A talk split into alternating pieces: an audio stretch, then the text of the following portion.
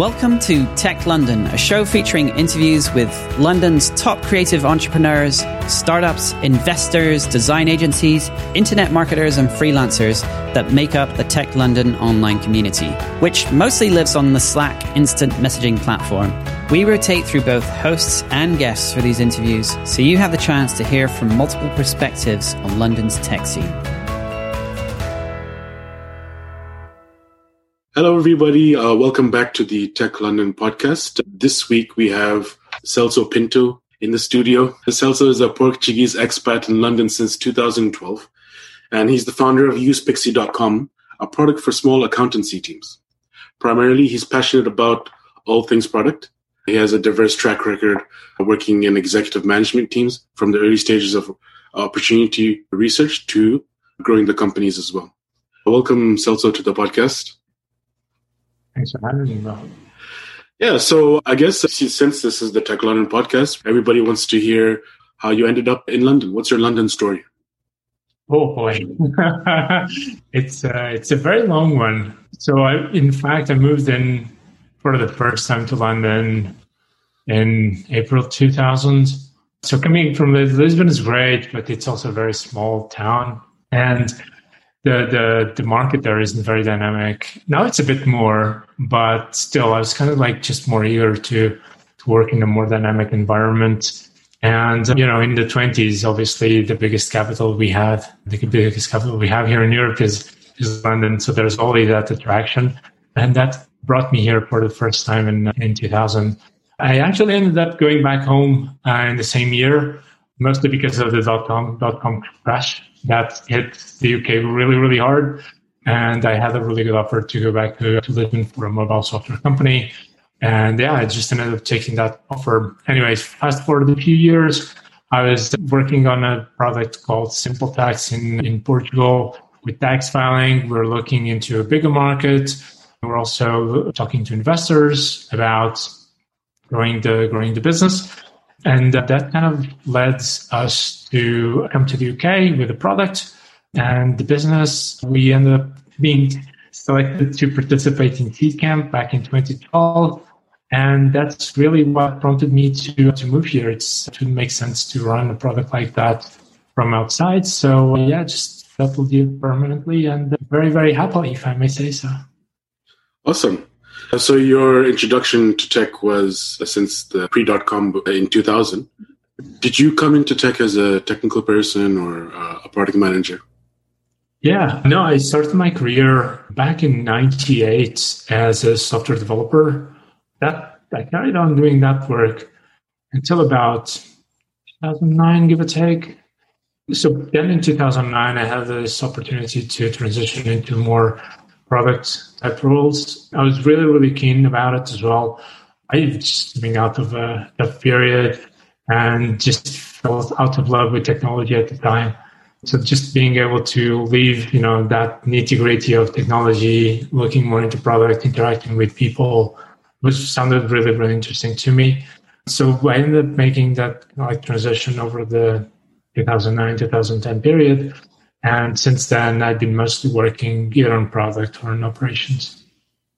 Yeah, it makes sense. It feels like, you know, especially nowadays, getting into technology from the software development side of things, it's such a low barrier.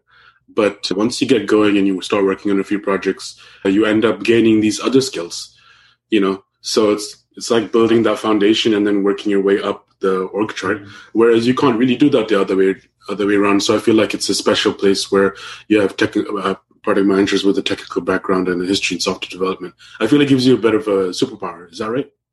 Uh, it helps. it, it definitely helps to having conversations with engineers to immediately have a good understanding of what the trade-offs that they're speaking about are. Obviously, you know, with enough time and conversation and learnings, this I'm sure um, will be anyone can learn those things.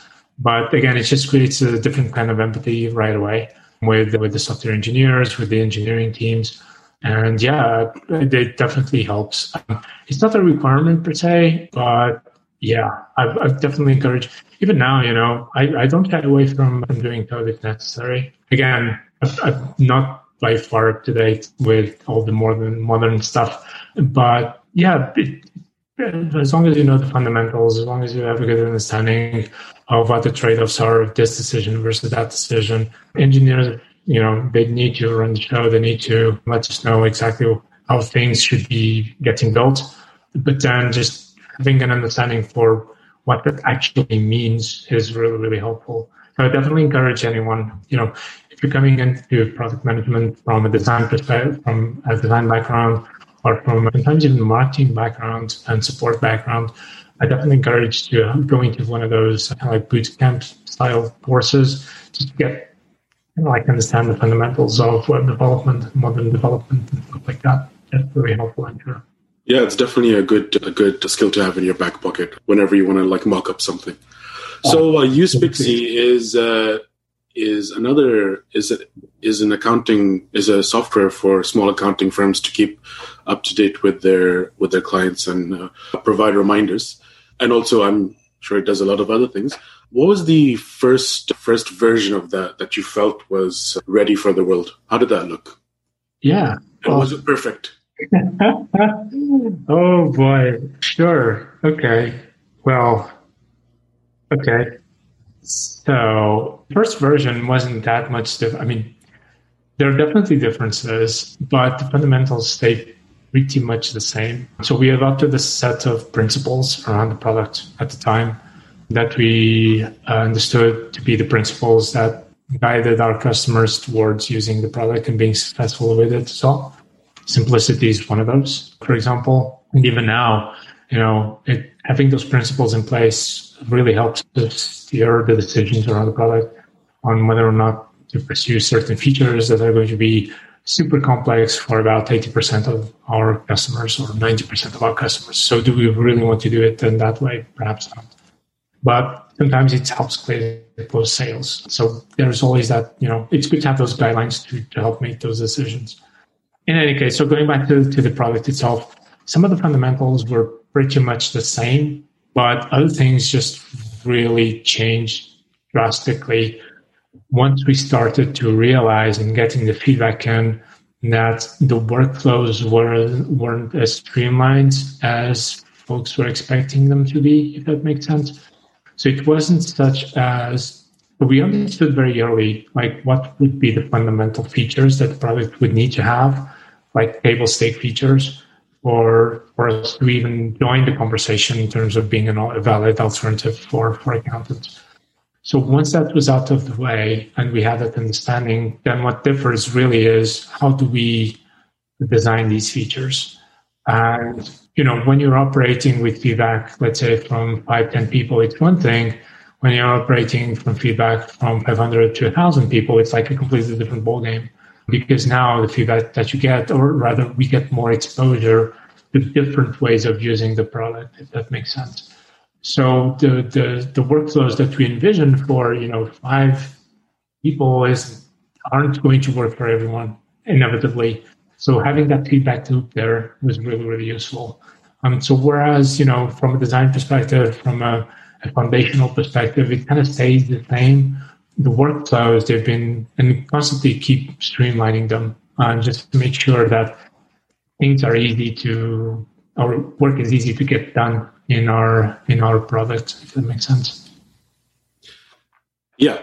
And uh, in terms of the difficult decisions you have to make in terms of giving a customer what they want versus not giving them what they want, what's what's one product feature that at the time didn't make sense for the small amount of people that it would benefit versus now is there something that uh, they've been asking for that maybe makes sense now to implement and can you give us an example of such a feature and like what was the cost and benefit analysis yeah, absolutely. actually, I can give you two, two, in fact, two examples. One of them is something that we're working on right now, which is e-signing of documents. We're working with a small subset of customers.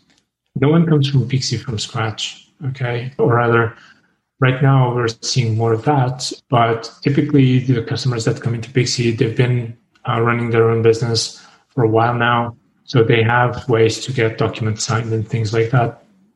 And we resisted for the longest time to to have that feature into Pixie very deliberately as well, because we thought, you know, there's so many good products out there for document signing, why are we going to invest into creating something that's half baked compared to all those feature sets? There's no chance that we have the same resources and we're able to dedicate the same resources as those guys that are doing that like full time.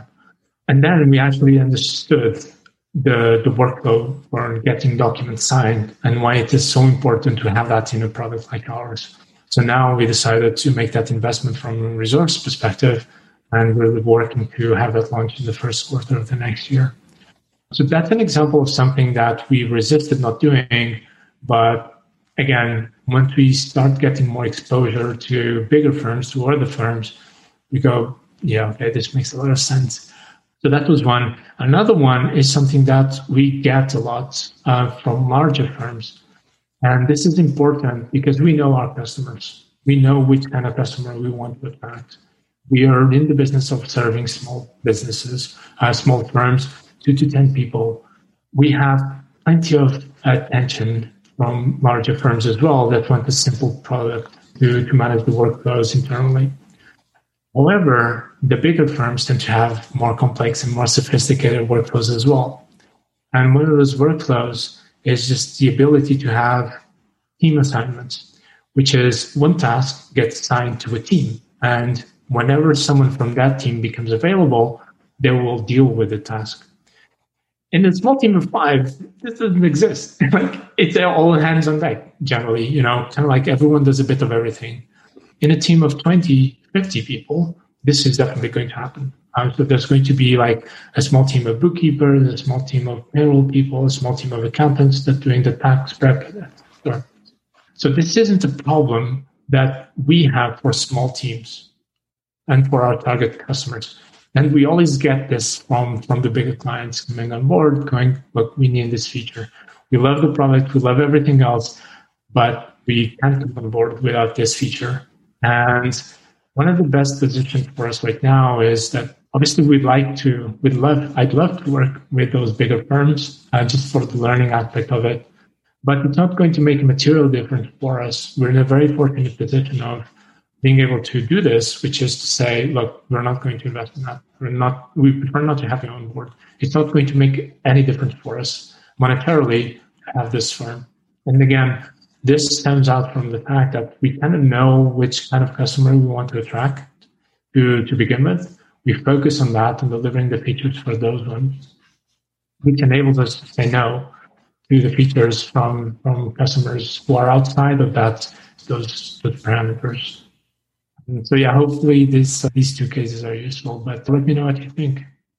Yeah, I feel it, it, it makes sense because at a certain point, the firm becomes large enough where they have their own like legacy ERP or some other like monolithic system where where you as a as I understand a single price point SaaS wouldn't it wouldn't make sense to add this complication.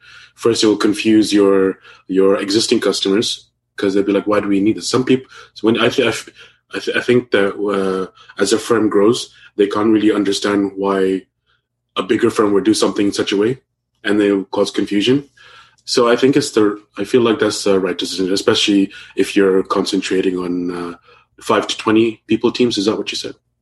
Yeah, uh, two to ten. Two to ten. But yeah, it's it's more similar. The big part of your product is sending or at least from the website. I'm not an accountant, so I haven't tried it. Is is enabling your your clients to notify their clients of important dates and documents and stuff like that. I'm kind of going through this with my accountant now. I kind of have to remember to tell him that I need to do my accounts. Otherwise, he'll charge me fifty pound a month just to remind me. So, yeah. so communication is like a big part of the product. Do you see at the moment, yeah, you're integrating with G Suite and Exchange and sending it through their email service, I'm guessing, and not through your own SendGrid account or whatever. How do you see the communication landscape changing with in, in terms of your your clients, the accountants, and with their clients? Yeah. I talk to my accountant. Like if there's documents, I email him, but he's on my WhatsApp, you know? Yeah, yeah. And do you think uh, about getting into that space of other means of communication like text or yeah, you know that that's a really good point, and I think that in in this space, accountants and accounting services, folks have realized in the past few years that you know the personal touch matters lots, um, more than anything, in fact. With that in mind, you know, you see more and more accountants, for example, using Slack, setting up Slack for clients. Emails go out under the individual name. Instead of just being this abstract thing, address from, from an entire firm, suddenly it's, you know, it's Mohammed at Pixie, for example. That's, that's writing to me about my tax return. So those things really, really matter. And that's a big shift that I've seen happening over the past few years as well.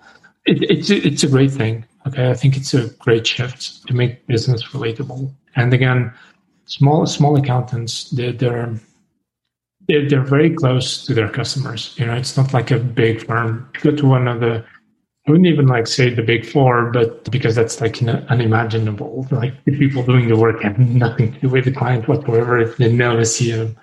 But, you know, even if you get like to the top 100 accounting firms here in the UK, for example, there's a, I wouldn't say a bit disconnect. There's definitely a partner that looks after the client, etc.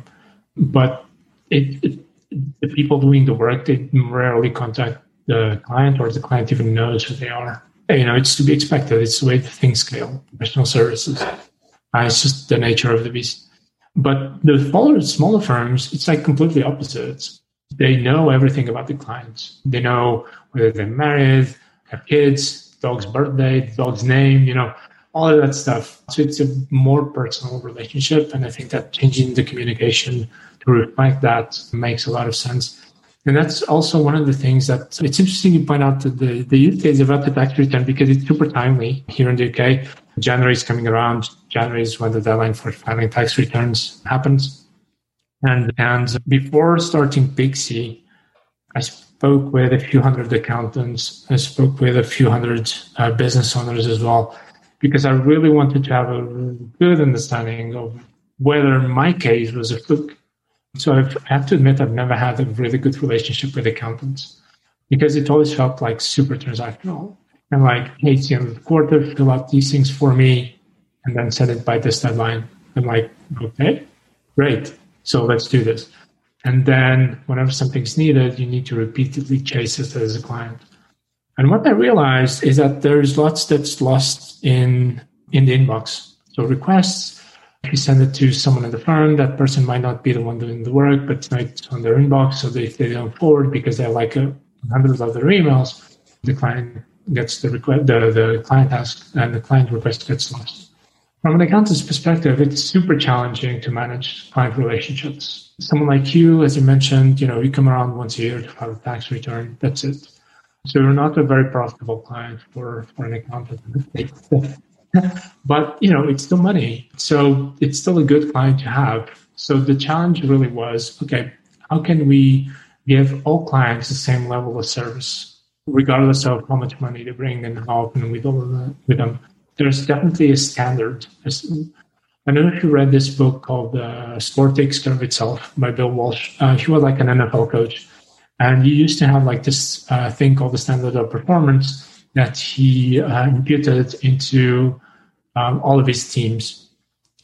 And this was really good thing to have because, for example, he would deliberately give a checklist to the person picking up the phone. I think it was like the San Francisco 49ers. And um, he would give them a checklist on how to answer the phone and how to correctly redirect a call to whatever the final destination would be. So, anyways, having this sort of standard of performance for every single client is really important. Having the systems in place that have automate this and just make sure that in your case, you don't need to face the client. Why would the, the accountant? Why not? Because they would have, with Pixie, obviously, uh, they would have had a task that is that started back in October that would have sent you an email to let you know, hey, the end of the year is coming around. Do you want to work with us again this year or not? And if so, this is these are the deadlines. Just write me an email to get the task started. You'd say, yes, I'm interested. They would go one click, create the task based on that, and we're off to the races. So it's really that sort of thing that we bank a lot or that we focus a lot on in, in Pixie. So just those smaller relationship driven kind of like communications, making sure that nothing gets lost, requests that get lost, deadlines don't get missed, etc. With these smaller sort of smaller automations without still forgetting about the personal touch. No one wants to get an email from a robot. So that's why Pixie sends the email on behalf of the accountant themselves. This is where that integration, as you mentioned, comes into play, right? Because the email comes in from a known email address and from the email address of my accountant that I usually deal with. It looks like a plain text email, so it's something, something that someone wrote. And those things really, really matter. And there's definitely that trend of you know just making business more personal, especially at the at the smaller side of business relationships. Again, this doesn't really apply for bigger firms. They have like different problems, different scale of problems. But for smaller firms, uh, we're seeing that Pixie does make a difference on that front and does allow the accountants to like overcome that challenge of making communications more personable and managing all the client relationships in the same way. Yeah, definitely. You know, I've uh, I've I totally agree with the fact, the importance of you know the person to person contact with the accountants. I actually moved away from a famous mid-sized accountancy firm in London because it felt like it felt like I was being told by the principal to get do my homework, you know. and then they would charge me like a bomb, and mm-hmm. and they would be like, I can just go to a local shop. I'll know the guy person to person for me as a technical as a developer who has a limited company and has all these like tax responsibilities especially things that like i don't understand them you know i need somebody who can talk to me person to person and who i can like yeah. it, when you when as a founder when you when you don't understand a part of your business and obviously you can't understand everything 100% you there has to be that that misunderstanding has to be replaced with trust. And you don't get that with the mid-sized yeah. firm where you're just like you know like sure go away you know? So yeah. that's what, like for me i don't know maybe this guy that i have doesn't know what he's doing but yeah, I, feel like he does. I feel like he's got my back and that's what i'm paying for at the end of the day and i have to accept that you know? Yeah, yeah, no definitely. And again your experience is not that uncommon i'm afraid unfortunately it's not that uncommon but again I think that's where the smaller firms have to have room to to win, uh, if that makes sense. So in this space, there was a trend forming a few years back um, where the big big accountancy providers, software software providers, they're kind of like it was a joke between me and myself and a few of us where okay when are they going to step in to kind of like take away that relationship between the accountants and the clients so that they become kind of like the moderators in the sense of if you need if you need something done you go on that platform make a request and then it's going to be fulfilled by the other side of the marketplace which is from professional accountant. But you don't have that relationship which you speak with software. Anyhow fast forward a few years that thing becomes a reality. Fast forward fast forward a few more years and now we're seeing these firms kind of like toning down the voice a bit because they suddenly realize that oh at the small level business is personal. So the idea of you know going on websites and going yeah i want someone to file my vat return in theory this is great but in practice this is horrible because you want to file it sure but you also want to learn about it. You also want to have a bit of an understanding of what running that part of business entails. So that's now, yeah, that, that's like what's happening right now. And those programs are getting kind of like toned down a bit. And eventually, you know, they're not going to, they're going to get canceled, I would imagine. It's just really, really, really difficult to scale personal relationships with, with big organizations. It's just, it's really hard, especially in professional services. It's just impossible. The two are like in direct conflict. You cannot scale that and maintain a profitable business unless you scale the price, but then you price out all these smaller clients anyways. So kind of like in this constant struggle. And yeah, yeah, I think that the time is really good for, for smaller firms right now. I really, really do, especially with so much happening related to COVID and all the support that's coming yeah. out. Totally. Uh, a lot of people who are, uh, what I've seen, at least in my family in London, people are being made redundant and yeah. they turn to doing sole trader stuff. They turn to, yeah. you know, starting a little, uh, little food business on the side or, you know, and yeah. I feel like this is a good time for those uh, smaller accountants. Maybe they lose their bigger clients, but they're gaining uh, a lot of people who who are being like forged in fire, as they say. Yeah. You know, yeah.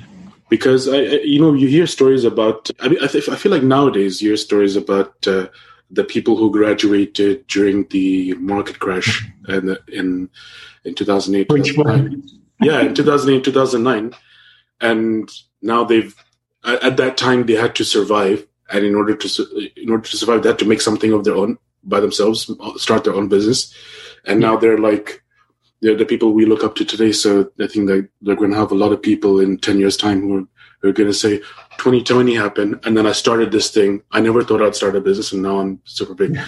And, and especially nowadays with the, you know, with technology that possibly allows you to scale personal personalized contact. For example, GP, GPT, you know, that the AI yeah. that sounds like a human. It is possible for small client, small accountancy firms. I think maybe I'm wrong to scale with those businesses as they grow. Yeah, and yeah. because for me, like I'm like. Uh, if I don't get fined, I'm gonna stay with this guy as as big as I get. You know, that's that's yeah, yeah that like that that's that's the way I look at it. You know. Sure. So what what do you think is the the next big thing in in in the accounting tech space? It's not. Is it is it oh. fintech? Is it considered fintech? Oh man, you know what? That's a really big question. I mean, it depends. It depends, mate. So if it it, it kind of goes like this, like if you're if you're looking to raise like VC money, yeah, just by all means jump on the fintech bandwagon. Fintech right now just means everything.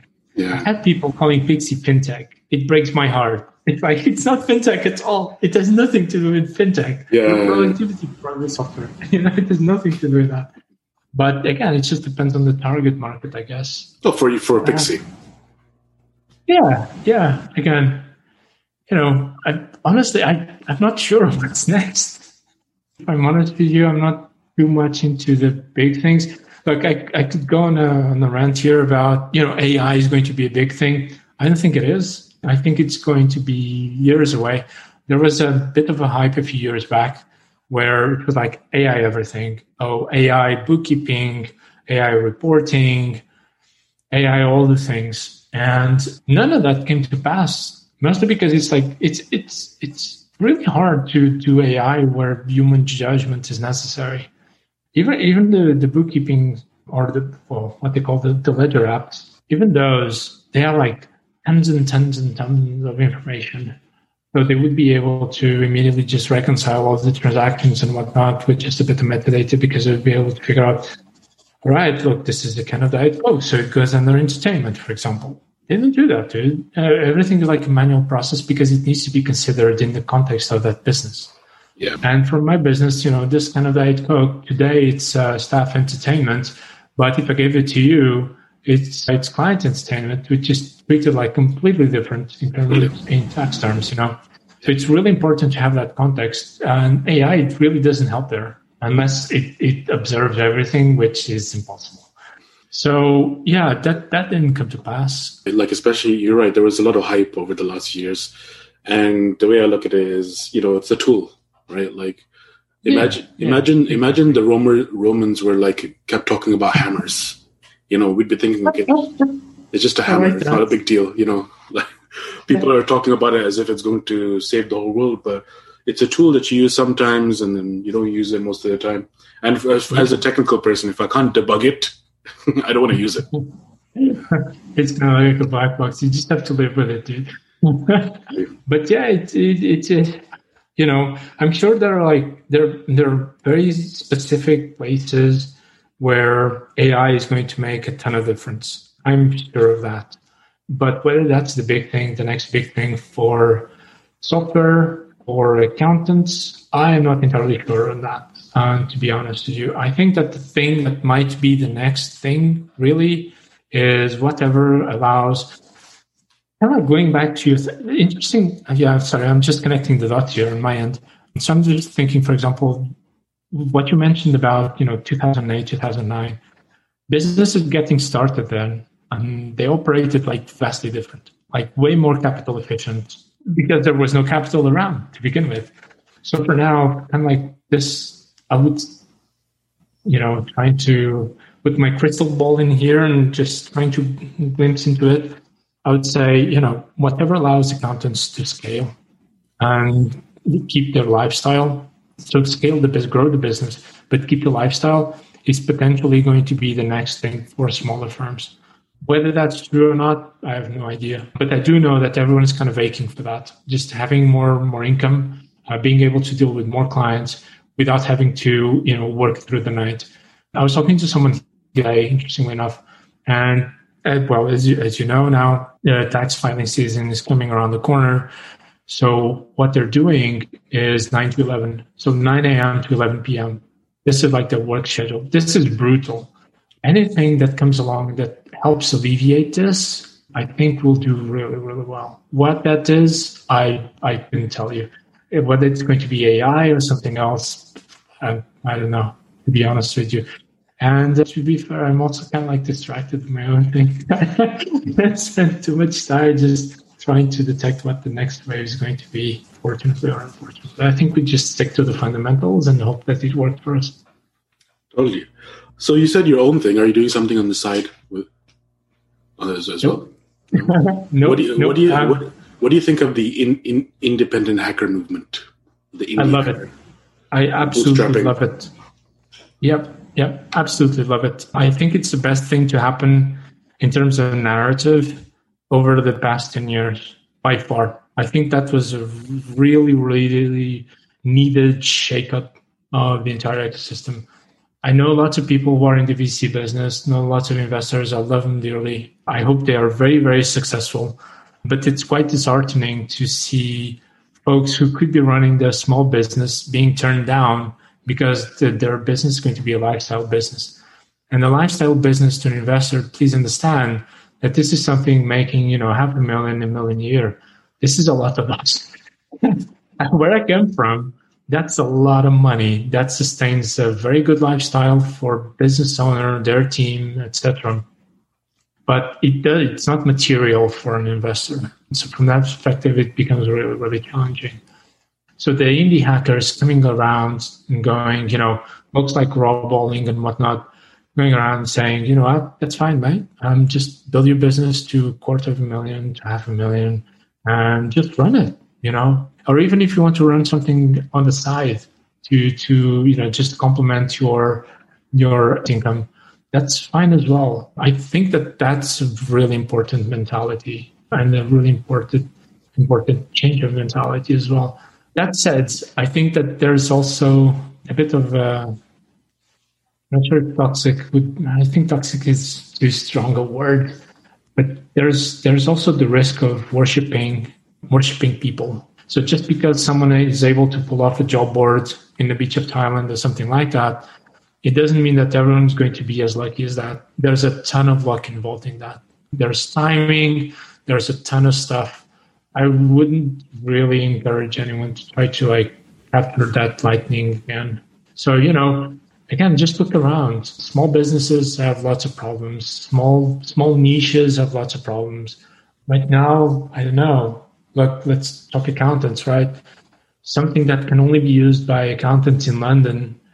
It's a small niche, but by all means, if they have a common problem, there is a business to be had there. Even if it generates like a hundred grand or something like that a year, it's a valid business in my eyes, and it's definitely a valid business at you know at the indie hacker kind of like movement. And I think that it's important for folks to be able to, you know, kind of like step into that, start small, do that thing that generates a small level of income, just enough for you to focus on it full time or for you and a couple of other people to focus on it full time.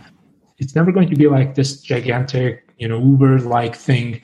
But to be fair, you will never have the headaches that the folks running that business will have, which is a good thing, which can be a really good thing as well. So yeah, I think it's really, really important thing for yeah. And you're seeing nowadays that, you know, some of these gargantuan companies, it's a bit of smoke and mirrors and, you know, speculation and a bit of uh, hope, you know. So, I, yeah, you're right. Like, you probably have the same chances of becoming Uber as you do becoming Levels.io, you know. Uh, yeah, yeah, that's it. That, that's yeah, has to be, has to, there has to be a balance. Like, you have to figure out what you need to get to where you need to get to in your business and yeah. then work on concentrating on that instead of the lifestyle or the aesthetics of either an Uber or a Levels. Yeah, yeah, absolutely, absolutely. And it's so interesting because, like, once you start looking into, you know, once you you move away from the fringes. So the two ones that you mentioned from levels and from Uber, for example, and you start moving towards the middle or the middle ground and you start dealing with communities like the community for Quite Hudson and another thing. Let me open my Slack because I have the name of them right there. The MicroConf Connect, for example, the MicroConf Connect crowd. There's like a ton of businesses there that are generating know, five, 10 grand MRR, if that, but the community is like super supportive and just achieving exactly that purpose of independence you know just enough income to you know to give you that autonomy to work on it full time without having to be concerned about things without making ends meet without having to become like this huge business as well. And i think that that's really really important to have just you know that urge or that that group of people that are kind of like like-minded and in the same journey as you are because it kind of keeps you grounded. Again if you're looking at levels you you look at the guy and go like oh i want that lifestyle i want exactly that so yeah i'm going to try to replicate what what he has it's not going to work he, you're not that guy you don't have his personality you don't have his tone of voice you don't have his properties you don't have you know there's so many things that are like so unique to that specific case. he was he was yeah, very early as well. He started mm-hmm. out. He's he was very early for what he's doing. Yeah, yeah, you know, exactly. His his job board and I think remote IO and Nomad yeah. list. Like these are not technically special things, but he did it at the right yeah. time. He was listening to what people needed at the time, and it worked out. Actually, John, who is the the main admin on on our Slack group, I met him through Nomad the Nomads. Oh, there you go. yeah. So, there you go. Yeah. It, um, yeah. I think, yeah. I think those groups are good. In honesty, yeah, they just simulate lots of things or make things possible. So, if you if you weren't in tech, what would what would you be doing? I have no idea. uh, if you asked me, literally, I remember this very distinctly. Uh, being I don't know if that was like prep school here. It's like what sixth, sixth grade. I remember very distinctly like a teacher asking, "Hey, okay, what you want to do for the future?" Blah blah blah. At that time, I was already like hell bent in computers. like, yeah, I want, to work with computers. That's great. So I, I honestly don't know do anything else. I don't know, run a beach bar somewhere maybe. that sounds like fun. yeah but, uh, yeah that's that's that's really the thing i i never really considered anything else to be honest perfect okay so we're coming up to an hour i didn't think oh wow this, yeah Amazing. I didn't think this uh, conversation would go so long, but it's been interesting. I'll ask you like a few quick round questions now. Yeah. What's your what was it your morning routine like pre-pandemic and now post-pandemic? Wow. And it's okay to say I don't have a morning routine because I wake up like at 10 o'clock sometimes. So no shame. Yeah, okay, good. You're making me sweat here. I'm like, oh, okay, what can I make up to pretend that I wake up like really early in the morning? to make it comfortable, I'll, I'll, give you mine. I wake up when I want, I take a shower, brush my teeth, and I eat and I get to work. That's my routine. yeah. Yeah. Um, so pre-pandemic wasn't that different. I'm not a, one of those folks that's able to wake up like at six in the morning. I don't know why I never was. It's not that I go to bed late. I just don't like to get up so early. So for me, typically would go, you know, just getting up, having a coffee, jumping on the bus, go to the working space, do my work there, and that would be my morning. Nowadays, it's not that much different. So I get up in my pajamas and do work in my pajamas until about like 11 or something And when it's time to actually take shower because the sales calls are starting. So it's not a good thing to do in them in pajamas, although I have done some. I'm not going to say to who. But yeah, it's it's it, it, it's interesting, but at the same time, I'm kind of wondering, you know, because I think that we're going to be in this for, for at least another year. So I'm just kind of wondering, like, what can I do to get out of the house in the morning? I do remember at the time I was suggesting to a friend of mine to uh, because they were like getting really dragged down. I was telling them, look, what you can do is do exactly the same thing as if you were going to the office and just go around the block, grab a coffee and bread, and then come back home. so it's just kind of like to do that routine there. So I may look into that myself, um, just to you know get that change of scenery in in the morning. Because to be fair, it's getting it's getting gold news. It's becoming gold news. This stuff about getting up and just going straight to the computer. Um, so I need to find a healthier habit as well. Yeah, totally. You mentioned uh, "Score Takes uh, Score Takes Care of Itself" by Bill Walsh. I put that down on my reading list. Is any other books that you recommend? Oh yeah, definitely. Oh look, so the other book, interestingly enough, someone was mentioning that to me the other day. Uh, sorry, when I say the other day, like yesterday, mentioning us like, hey, have you ever read this book? It's amazing. And I look at it, and it's Crossing the Chasm by Geoff Moore. That's a mark. It's kind of like a marketing-ish book. I definitely recommend it.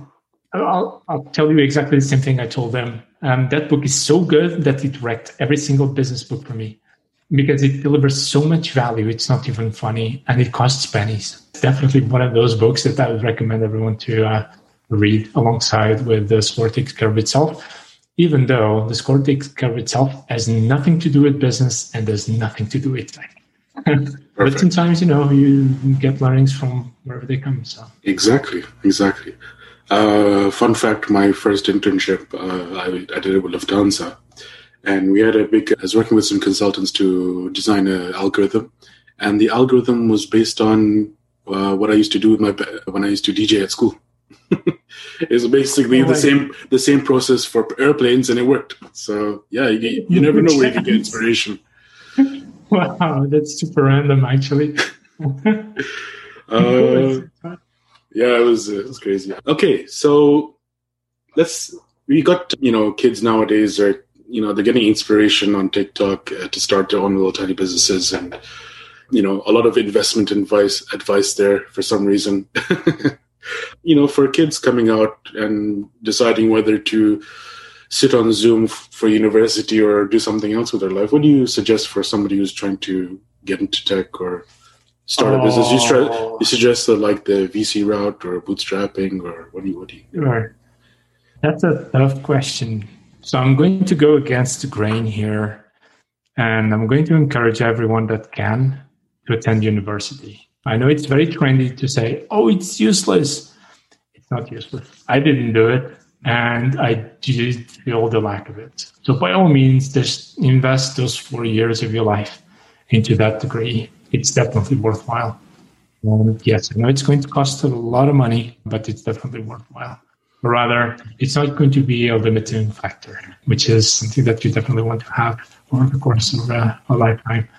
So that would be step one. Uh, if again, I fully understand and appreciate not everyone is in a position to be able to do so, but for those that are, please do it. Don't, you know, drink the Peter Thiel Kool Aid of you know not attending university because it's a waste of money and blah blah blah again, outliers. Okay. Um, you heard it here first. Stay in school. What about those who have finished university? yeah, I love that actually. That uh, how old are you? You're not old enough to remember that stuff. like stay in school, man. Oh don't, gosh. Don't, don't do tech. Stay don't in school. Yeah, don't be a fool. Stay in school. That's the 80s. Uh, what about people coming out of university? You know, yeah, yeah. Done already. So, so from there, you know, there, there's there's eh, it just depends on everyone's kind of like life experience. And if you have a previous experience running some side projects and stuff like that, maybe the right thing for you is going to be, you know, start start a business that you have exposure with and that you know that, you know, it's going to be valid. For others, I would definitely recommend go work for someone else. Again, going against the grain here a bit, but there's definitely value in learning um, the trade and learning from insights from people that are senior or more senior who have been in the industry for a bit longer. Yeah, just those learnings can become quite valuable when you feel that it's the right time for you to do something.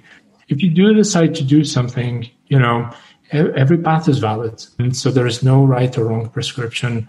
You can try to raise money if, you, if that's your thing. Uh, you can bootstrap if that's your thing nowadays, I think we're all spoiled for choice, really. Whatever we decide to do, there's going to be like a support group for that as well. So. Perfect. Well, uh, thank you very much, Celso, for taking a whole hour out of your day to have this interview. No worries. And, My pleasure, man. uh, and thank you for listening. Take care. No problem at all. Thank you very much. Have a good one. You've been listening to the Tech London Show. If you're interested in joining the community or even making an appearance on this show, make sure you join our Slack group over at techlondon.io. Till next time.